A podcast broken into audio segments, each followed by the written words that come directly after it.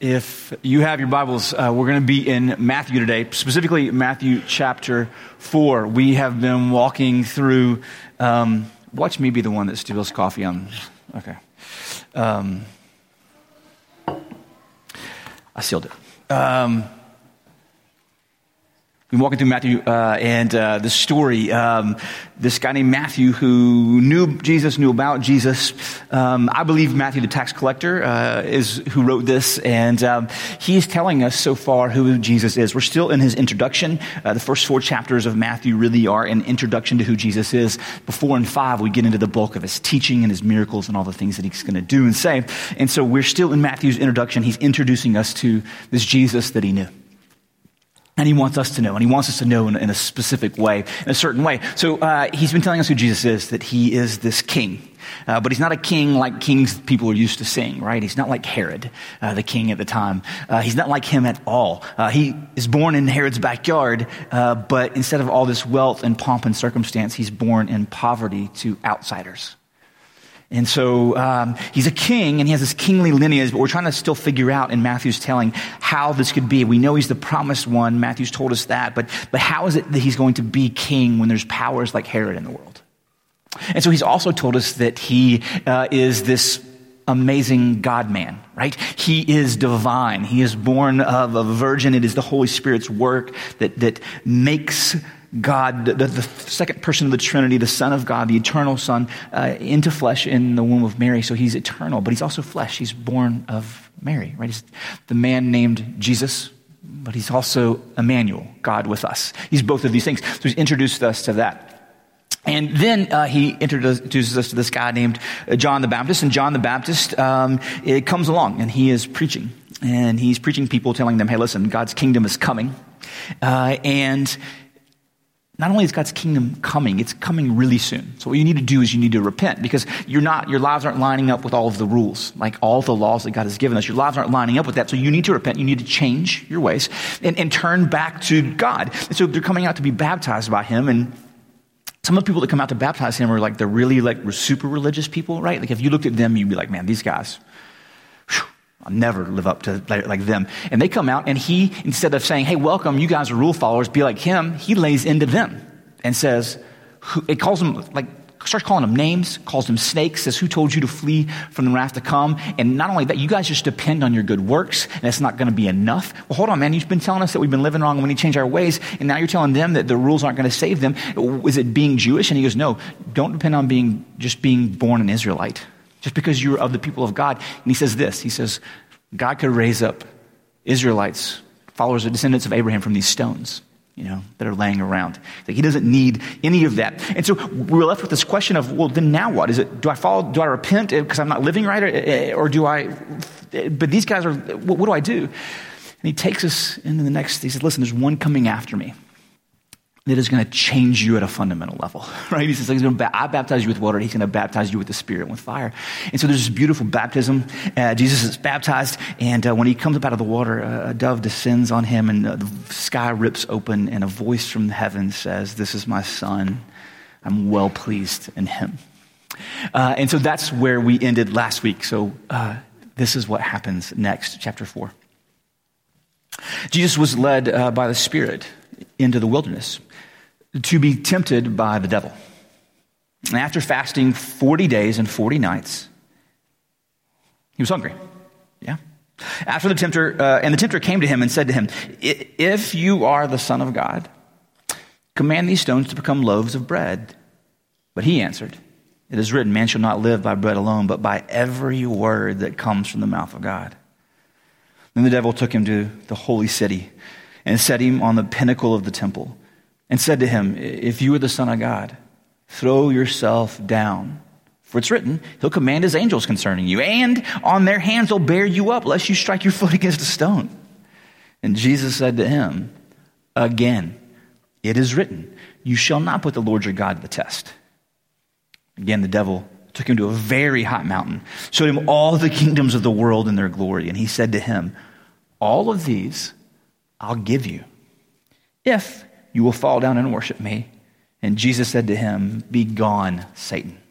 For it is written, you shall worship the Lord your God, and him only shall you serve. The devil left him, and behold, the angels came and were ministering to him. There are, in the Bible, patterns. One of the ways Scripture teaches us things is by telling us the same thing and filling it out. Either the same event or the same image, trees and water and things like that are used over and over and over, and the image is filled out as we move through Scripture, or refers back to remind us of a thing. Sometimes events will be repeated, and you go like, oh, I remember when that happened here. And so one of the ways the Bible teaches us is by filling out, repeating these patterns, filling them out and giving them more and more meaning. So in this introduction to Jesus, Matthew is recalling these images, and he's saying, look, he's the king. And then he says, like, if you're reading this and you were, like, at the time you were Jewish and you're reading this, or the Matthew's audience, primarily Jewish audience, reading this, they're going to go, dude, I know what you're talking about, right? You're telling Israel's story. Like, you're saying that Jesus did the thing that Israel did. He goes through water, he's baptized, and then he goes out into the desert for 40 days. Well, Israel passes through the Red Sea, goes out into the desert for 40 years, where they're tempted and tested. Like, instead of Israel, you're saying, like, here's this one guy who did the thing that Israel did. What are you saying? And Matthew's blatantly and openly saying, yeah, there's this one who stood in the place. Here's the true Israelite, right? The one that Israel was supposed to be. Israel was supposed to be this light to the nations, and they didn't, but here's this one who will. Fascinating. Not only that, like, you see this repeated pattern. Man, there's just this idea of temptation, right? This goes all the way back to Genesis, right? Genesis 3, being tempted by the tempter. In Genesis 3, the devil comes to Adam and Eve, and the serpent comes to Adam and Eve and tempts them and says, hey, listen, like, don't trust God, trust yourself, and just kind of tempts them and tricks them. This superior spiritual being tricks them into trusting themselves instead of trusting in what God has said. This temptation goes back. And so you hear this and you see this, and you would have read this and gone like, this is like what happened in the garden. Except this time, this one doesn't believe the lies. There's this idea that this one somehow stands, this story that we've heard before, but this one is different somehow. There's this really interesting story. In Genesis, this guy named Abraham, and he's got this nephew named Lot. Abraham was the father of the Israelites, the father of the Jews. And he's camped out, and they've split, and his nephew Lot has moved to the city, and he's kind of this farmer. God's blessed him, and all these promises are coming to him. But one day, in a mysterious way, like, God shows up, right, as people, right? Somehow shows up, and Abraham recognizes him, and he freaks out, and he says, what's going to happen? What's going on? And God says, hey, listen, here's the deal. I'm going down to Sodom and Gomorrah. It's gotten so bad down there that I'm going to wipe it out. If it's as bad as everybody, if I've heard, I'm going to wipe it out. And Abraham says, whoa. Hold a second. And he's like, hey, man, like, yeah, it's a real bad place. But what if there were 50 good people? Like, would you really wipe out a city if there were 50 good people? And God says to him, all right, deal. If I find 50 good people, I won't wipe it out. And Abraham thinks for a second. He's like, bro, what if you found 40? And God's like, deal. If I find 40, I'll wipe it out. And then he just kind of keeps working his way down. All of a sudden he's like, hey, man, 5? Right? Fine. If I find 5 righteous people, I won't wipe it out. And then in this weird way, like, you expect him to go, what about if there's 1? But he doesn't ask that question, right? But the question just hangs there, right? Could the righteousness of one person count for a whole city? There's Bible, it's traditional cultures. It's not just the Bible. In ancient cultures, it was pretty well accepted that you carried the burden of the people that you were tied to. If one of us, right, if one of my clan, one of my people went out and started a war and did something evil, we knew that we would have to take the punishment for that. That was pretty well accepted. What was new was, yes, we take the punishment for what this person did because we're so closely tied. What's new is, do we get the benefit of what this one did? So that's the question that's sitting in the Old Testament. And here comes Matthew saying, here is this one who did all the things that Israel was supposed to do, but did it right. Here's this one that was like Adam, but different. And so you're like, how is this going to happen? Okay, what's happening? It's very, very exciting as he introduces us to the story of this Jesus who is going to stand in the place. And this is of us. And so this is the story. I mean, they're so used to this story, right? They're so used to this idea. We're not used to this idea. They're so used to the idea because of the sacrificial system, right? Like every time they go to worship, they round a corner, and right there at the very front of the temple, is a guy killing a thing. Why? Because of your sin. This is what your sin looks like. This is what your sin cost. God doesn't need it. It's just to remind you that this is the ugliness of sin. We live in a culture that we what we're told to do is that we push all of these ideas of not living up to the standard away. We live in an age, I wonder, and I don't know this for sure. This is just me speculating. Here, let me walk away from here. Right? This is not the Bible. This is me speculating, thinking. I wonder if we live in an age of anxiety, right? There's so much anxiety everywhere. I wonder if right beneath the surface of the anxiety, that we don't want to look underneath, is just inadequacy that we're aware of, where we've fallen short and where we've not lived up to, right? And so I wonder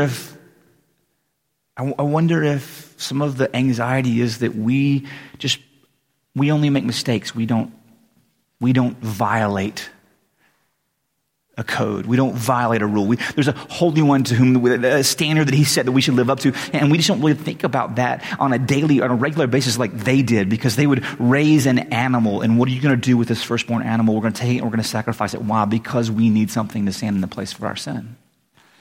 And we have to do it over and over again. We don't do this anymore because we have Christ. So we do this and we reflect in our own hearts, in our own lives. We reflect in our own lives about the need for those things, about the need of it. But I wonder if just a more robust understanding of the need for repentance and confession, that we have fallen short. I wonder if that would help us with some of our anxiety. Just acknowledging, you know what? I'm not in control. I've messed up. And surrendering that to someone who's better at it than we are, because we kind of demonstrated that we're not great at it. So this one's going to stand in our place, an idea they're used to. All right, so that's what's going on in this kind of picture that he's painting. This rhythm. And so here's what happens. So Jesus is led out, in this first one, Jesus was led up by the Spirit into the wilderness to be tempted by the devil. So temptation, let's talk about that real quick. I think we typically think of temptation as inordinate desires, right? Like really strong desires. I've been trying to eat better. It's not going great, but it's better. I'm eating a little better. I'm trying to discipline myself. And the problem is like I do really good for like 3 days, and then there's like one meal that sets me back like 6 weeks. Like it's crazy. Like I'll eat like 900 calories 3 days in a row, and then 7,000 in a sitting. Like it's crazy. But I'm trying to do better, just be disciplined in my eating. I'm working on it, and I was doing really well this week. And then I got an email from Milos. They don't email me usually. And it was like, hey, you want a free cheeseburger? And I was like, get behind me, Satan. Like, whoa, what is this? And so I think we think of temptation like that, right? Like, and that is a kind of a level of temptation, so a type of temptation, right? That this desire that's put in front of us, and we're like, oh no, are we going to fall into this trap or not? By the way, I did go to Milo's. It was delicious. Because I'll tell you that I eat all this fancy food, but when I'm dieting, just trash is what I want, right? Just wake up in the middle of the night, and I'm just covered with Cheez-It dust. And so there is that kind of temptation, right? But primarily these temptation, what's talking about here is are these trials and these tribulations and these testings, these things that happen in life that are common to man since Adam and Eve, that are placed in our life. And it's not so much this inordinate desire to have this thing that we just really, really want, as much as it is the temptation, the trick to believe something that's not true, right? Now, if you started digging in beneath my 8:30 Milo's run, you might find some lies that I'm believing, right? I don't know if I want to go that we want to go that deep right behind our feelings and what we motivated, but it's more this. In the Bible, these trials and these tribulations are when we find ourselves in situations. What are we prone to believe? What can we be tricked into believing? Make sense? That's what's going on here, more than just I want that. C.S. Lewis said it one time. Said it this way. He said, "It's not that our passions are too strong; they're too weak." Right? Because we think we're like, oh, the temptation for miles. Oh, it caught me at a weak moment. Oh, if I'd had a better day. And we like, oh, my passion. He's like, no, it's not that your passions are too strong. It's that they're too weak. You're promised so much more and you settle for less. Yeah. So it's really more in this scripture is what we go through and what we believe when we're going through it. So this is what happens. He's led up by the Spirit into the wilderness to be tempted by the devil. So in the previous verses, Jesus is baptized and the sky splits open and the Spirit comes, the dove, a symbol of the dove, the Spirit coming and resting on Jesus. It's this beautiful, beautiful picture. And then the Spirit leads him into the wilderness. Where he's tempted, which sounds like a bad thing. We're going to learn that it's actually good that Jesus was there, but the Spirit leads him into places that he could be tempted and grow. Listen, just because we have great privileges, and we have a lot of privileges, God has blessed us in so many ways, does not mean that we were ever going to be secure from temptation. That's one of the weirdest things about getting older is some of the temptations I struggled with for a lot of years. They kind of go away and you either get a handle on them or just, life changes and then all of a sudden new ones just crop up and you're like, I didn't want new issues at 48. Like I wanted to be good by now, And as life goes on, there's just new temptations and new ways that we are tempted. And we're never going to reach a place where temptation is not a thing that we are led into. But it's often that in God's blessing that he's preparing us for these trials and for these temptations. So that we look back and remember, right? We have these moments that we can look back and remember. It's one of the reasons I think church is so important. Churches and small groups are so important. It's because there are times when we forget what he's done, and it is coming here together and worshiping and singing these songs and telling these stories about what he's done. Not just these stories, but the stories, how this story is played out in our stories. We've been taken up into this story. And to be reminded, hey, do you remember when this happened? You're right, he is good. Do you remember when that happened? You're right, he is good. And not only do you remind me of the stories that he's done in my life, I get to see the stories that he's done in your lives and be reminded of his goodness. So in the moments of temptation, I am reminded who he is and what he has done because we are prone to believing lies. So we rehearse these stories over and over and over again. We hear each other's stories and they help us through times of trials and temptation. So he's led up in the wilderness to be tempted by the devil, right? The devil, there's no picture painted of him, by the way. Isn't that weird, right? Like, is he red and have horns and hooves instead of feet? Carry a pitchfork, right? It doesn't say what he's like. As a matter, it says instead, it seems more words and arguments. We don't know. What we do know is that the devil is this supernatural enemy of God that has been around since creation and fall, before creation and fall. And this tempter is an anti-God force in the world that exists in a historical way, and its aim it's personal, and it wants to split people off from God. That's the goal. Split people off from God. And so it is, perhaps it's the force, the personal force behind some of the things that tempt us and take us away. So anyway, so the devil the tempter has come to him and meets him in the desert 40 days and 40 nights. All right, so here's the deal. I'm going to spend most of the rest of the time in the first temptation. There's three temptations, right? Most of the time in the first one, because the next two will make sense if we just spend a little bit of time in the first one. So the first temptation, after fasting 40 days and 40 nights, he was hungry. Makes sense. Yeah, and the tempter came and said to him, if you're the Son of God, and command these stones to become loaves of bread. So this is the first temptation. Do you see how it starts? Did you catch how the temptation starts? Is it, if you are the Son of God? That's the start of the temptation. The temptation is right off the bat to doubt what God had said. I mean, in the previous verses, right, just happened, a voice from heaven said, "This is my beloved son. I am well pleased with him." Hey, if you are the son of God, calling it into question right away.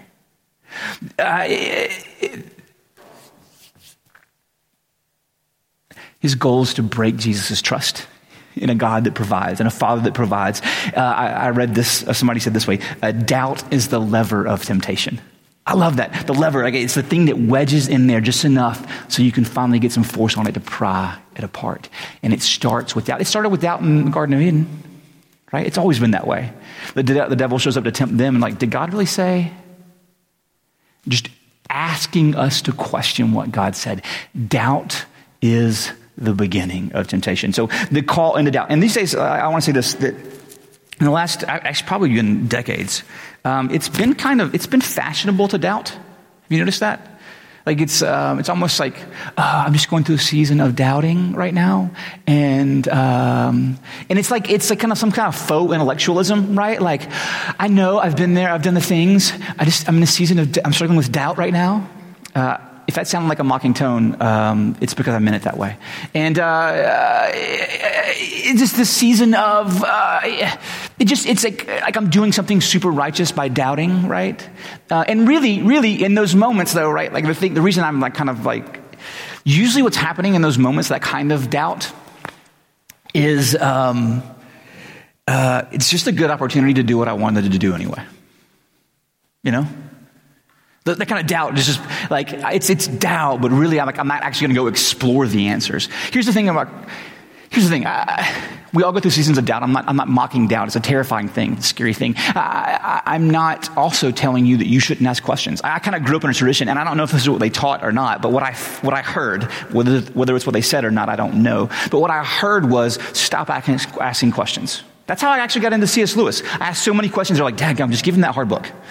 And then maybe you shut up for a while, and that just made it worse, you know? Like, I have questions. You guys keep talking about the Trinity, and I have questions. Like, shh, 3 in 1, don't ask questions. I'm like, I know, but I feel like it's a thing of shh, 3 in 1. And like I said, might not have been what they said, what I heard. Hey, here's the deal. The truth isn't afraid of wrestling with you. We're not afraid of your questions. The Bible's not afraid. God's not afraid of your questions. Bring them. It's just bring them here.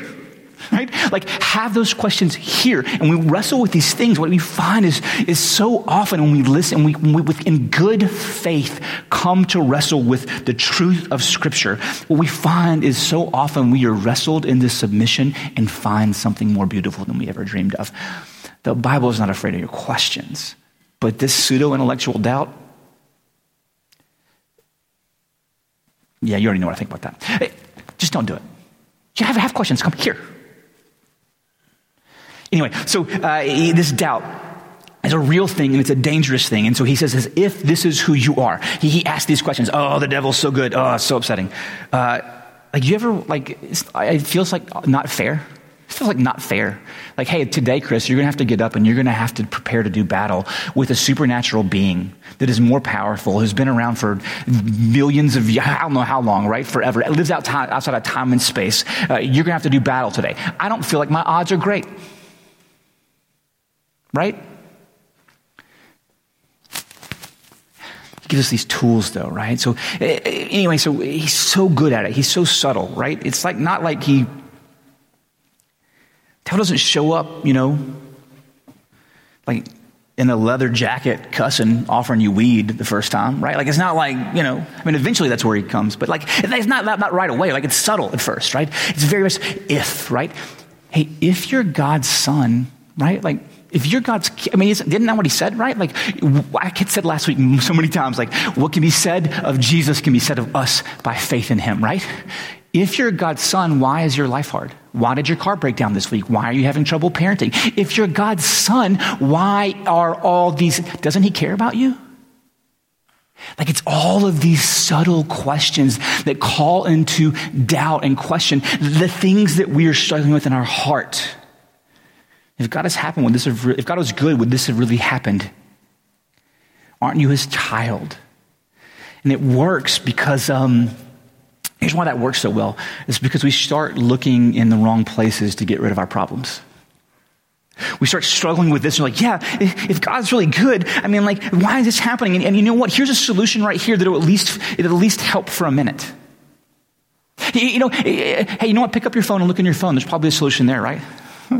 Hey, just call it. I know you're lonely. Just call this person. It'll be fine. It'll be fine. It'll be fine. God, if God loved you, you wouldn't feel like this, right? And this subtle temptation creeps into our thinking and feeling, and we go, right temptation. It's right and good that Jesus is hungry. It's not sinful that he's hungry. We find ourselves in these weak moments, and it's just, where do we turn to solve the problem? Where do we turn to find a solution? And the devil will always try to turn you towards a solution that will separate you from dependence on God.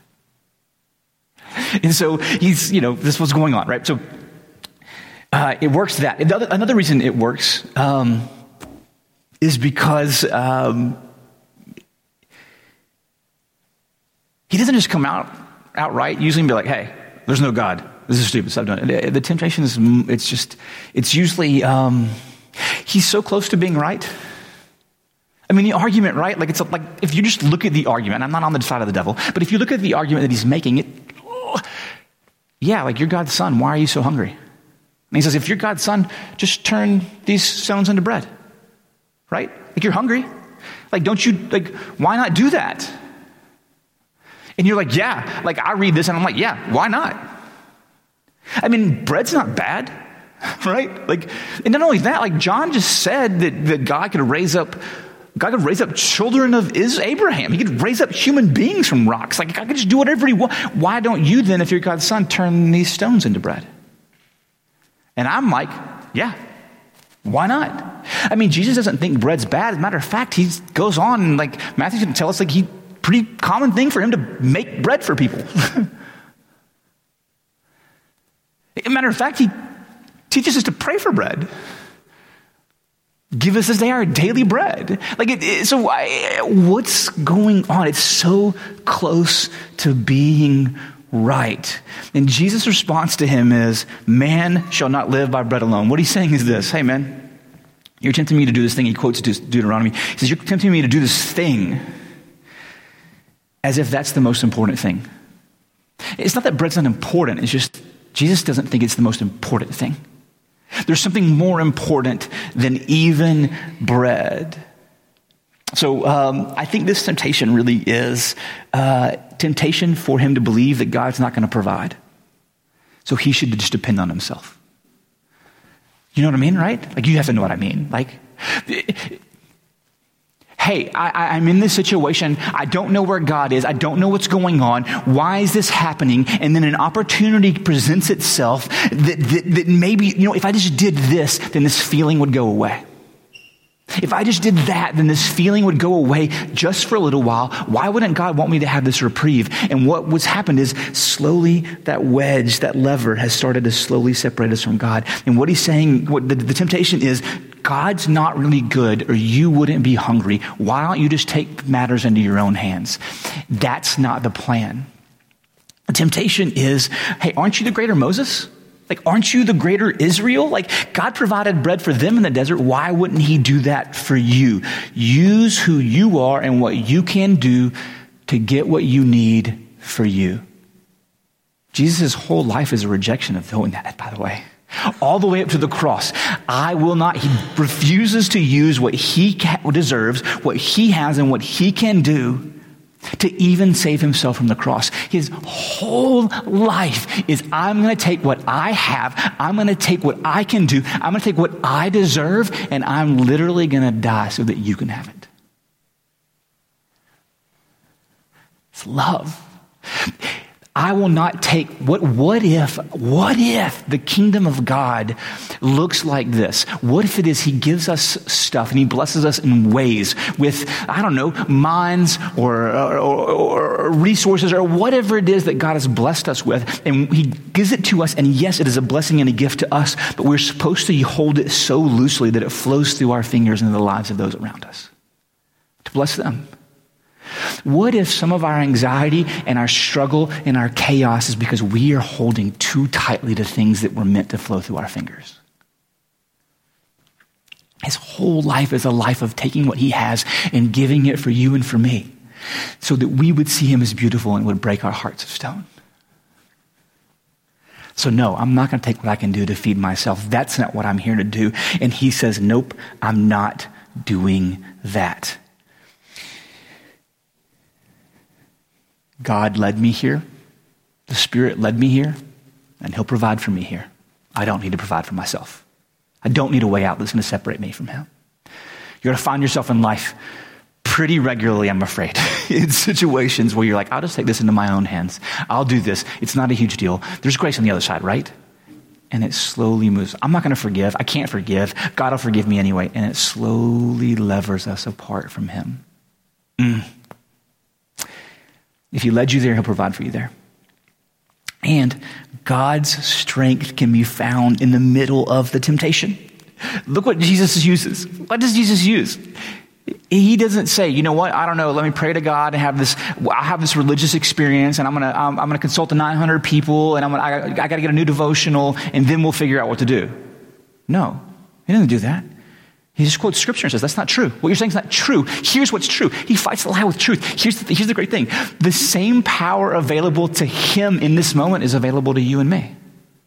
He's given us that. These resources to say, I don't have to depend on myself. I don't have to control everything myself. God has brought me here. He'll provide for me here. And so in these moments of temptation, in these moments of trials, in these moments of struggles, we can have this confidence. He provided for Jesus. What can be said of him can be said of me. He'll provide for me in this moment as well. Here's how that plays out a lot of times. We struggle with these things, right? These big things, so often in our life, it's embarrassing how long I will research my next coffee maker. It's already started. It's going to take months. We that's so much of ourselves in these huge, huge decisions. Should I do this or should I do that? And we just don't know when we struggle. When a lot of times God is not going to split the sky and provide an answer for us. But you know what? That job, do I stay? Do I go? There's probably a good way to stay and a bad way to stay and a good way to go and a bad way to go. You know what I mean? I can stay here and be bitter and be angry and war, or I can stay here and know that God's placed me here and this is where he has me to minister, or I can leave if he doesn't. And sometimes God does split the sky, by the way. I'm not saying you shouldn't pray for that. You should pray that God reveals it to you and ask friends. But I'm saying when we don't know, in the moment of temptation, in the moment of trial, in the moment of struggle with decision, to just say, you know what? No matter what happens, no matter what comes my way, I will be faithful. Leaning on God's word. This is the beauty that we have available to us at all times in all struggles. Available to us in the middle of temptation. Temptation 2. It's going to go faster. Temptation 2 is this. So they're in the wilderness, right? Desert, stones, and he takes him up, right? Devil takes him to a holy city, sets him on the pinnacle of the temple, the holy place, and says to him from Holy Scripture, if you were the Son of God, throw yourself down from here, for it is written, quotes Holy Scripture, he will command his angels concerning you, and on their hands they will bear you up, lest you strike your foot against a stone. Those are from Psalms. He quotes Psalms at him and says, hey, listen, those Psalms are about you. I know it. You know it. You throw yourself down here. God's going to make angels catch you. He's going to do it. Bible says so. Just believe it. Ugh. The first temptation, he kind of hits him in a weak spot, right? He's hungry, hadn't eaten in 40 days, kind of a weak spot. I mean, there's some strength, right? He's been fasting for 40 days, so there's spiritual strength, but he's hungry, It's a real spot, a weak place, right? Have you ever had the devil trip you up in a strong place? In what you thought was a strength? He goes, hey, man, you want to play scripture games? Let's play scripture games, And he's just like, hey, throw yourself off here. If he can't tempt you to be worldly, he'll tempt you to trust in your fanaticism. He'll just take this place where you're like, hey, just trust in yourself. If this is true, if you really are who you say you are, if you really are, just jump off here. Show everybody what you got. Make a big spectacle of it, of yourself. Everybody will love you. Do this. And he quotes Bibles. He mishandles the scripture, right? You know how Jesus comes back at him. other scripture. He doesn't go, I don't know, let me check my commentaries. Yeah, which is good. I'm a big fan of commentaries. I'm not saying commentaries are bad, but he's like, no, he just knows scripture. Even in an argument with someone, look, here's the deal. Here's what I want to say. Just because somebody puts a Bible verse on it doesn't mean it's true. Right? Like, so many things in your life that would be like, well, they slapped a Bible verse on it. You know, I guess I got to believe it. No. You can mishandle scripture. You know, only God can judge me. I'm doing it right now. I'm judging you right now. You can't stop me. Yeah, you've misunderstood that scripture. I can do all things through God who strengthens me. No, that's about suffering. That verse is about suffering. Everybody who has that tattoo, that's about suffering. Not dunking in the NBA if you're 4'2". It's about suffering. We can misuse scripture, and so the devil shows up and it's like, fine, let's play the spiritual games, right? I know the Bible too. And he says, listen, if this is in Jesus, it's like, has no part. You know why? Because he knows the Bible. He knows scripture. What you're saying is not true. You are mishandling it. The scripture doesn't call me to a place that's supposed to test God. Scripture will move you to honor God, be more loving, be more humble, and be more like Jesus. If Scripture does not move you there, it is being mishandled and you should be afraid of it. Jesus, when they ask, like, tell me about the Bible, he sums it up this way. He's like, everything, all of the rules summed up this way. Love God with everything that you are and love people like yourself. If it doesn't move you to honor God more, and it doesn't move you to love your neighbor as yourself, then scripture is being mishandled. That's kind of the test, right? And so we use scripture to interpret scripture. Does it teach me to honor God and love my neighbor? It also encourages us to do this. We need to know our Bibles. There are people who will use our Bibles to mislead us. It's one of the reasons we come here and we go through the stories and we pour through the scripture and the text to understand it as it was written, how it was understood when it was written, so that we can know how to apply it. And then this happens. Jesus says, again, it is written, you shall not put the Lord your God to your test. Hey man, those verses weren't written about testing God just to see if he'd come through. Nah. And then he says this. So he takes him, he starts in the desert, he's taking him higher and higher and higher. The devil takes him to a very high mountain, shows him all the kingdom of the world and their glory. And he says to him, all of these I will give you. Jesus, interestingly, doesn't say, those aren't yours. They are his for a time. Yeah? So he says, listen, all of this I'll give you. I promise you the whole world. All you have to do, fall down and worship me. I mean, doesn't God love the world so much that he sent his only son to die on the cross so that we could have life? Yeah? Hey, if you love the world, bow down, worship me. I give the whole thing to you. You can go make bread for everybody if you want.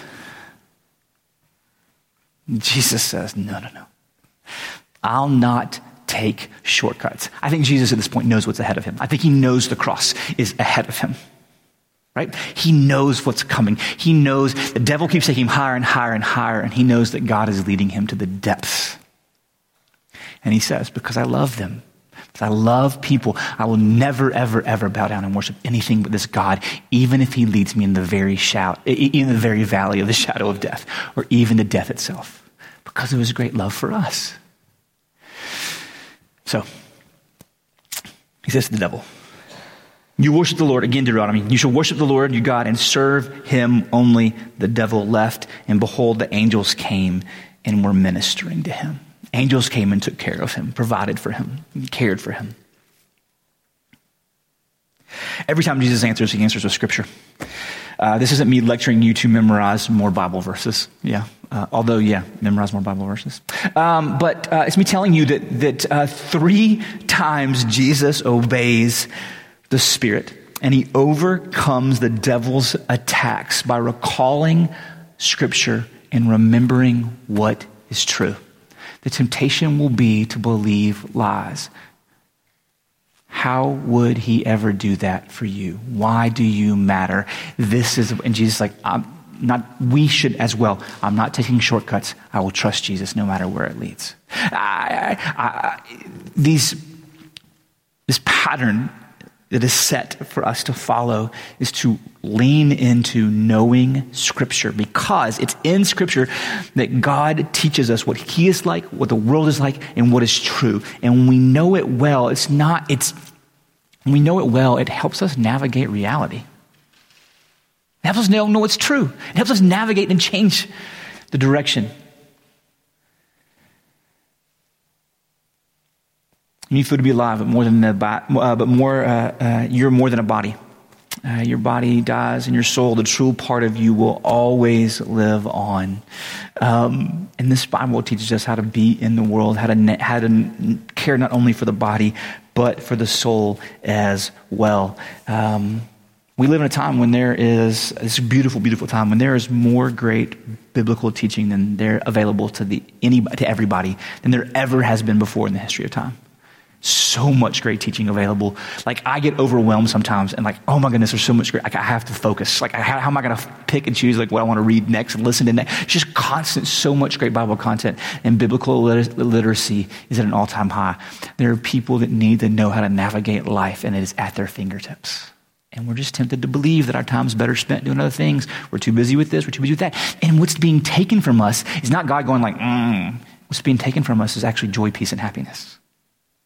That's where this leads us, is understanding the truth. That no matter what happens, we have this confident assurance that God is good, that He loves us, and that He will bring us through and bring us to Himself. This is good. When our friends are mean to us, when our job fails us, when we fail our friends, and when we fail our job. Scripture teaches us how to navigate that temptation and that trial in a way that honors God and relies on Him, and to let the blessings that He's given us flow through our fingers into the lives of those around us. Yeah? Let's pray. Father, thank You for this goodness. Thank You for the goodness of Your word that teaches us how to be in this world, that teaches us what Jesus is like and who He is. He is on a trajectory for the cross from the very beginning. And He knows this, and He goes there willingly, lovingly. May we be overwhelmed by the beauty of what has been accomplished on our behalf. That on our behalf You came and You died, that we could have life. That You stood in our place because we couldn't stand there on our own. That You lived a life that Israel should have lived. That You were faithful like Abraham should have been. That You were obedient like I should be. May this break my heart of stone, how deeply loved You are. How deeply I loved I am by You. Change us and make us more like Jesus. It's in His name we pray. Amen.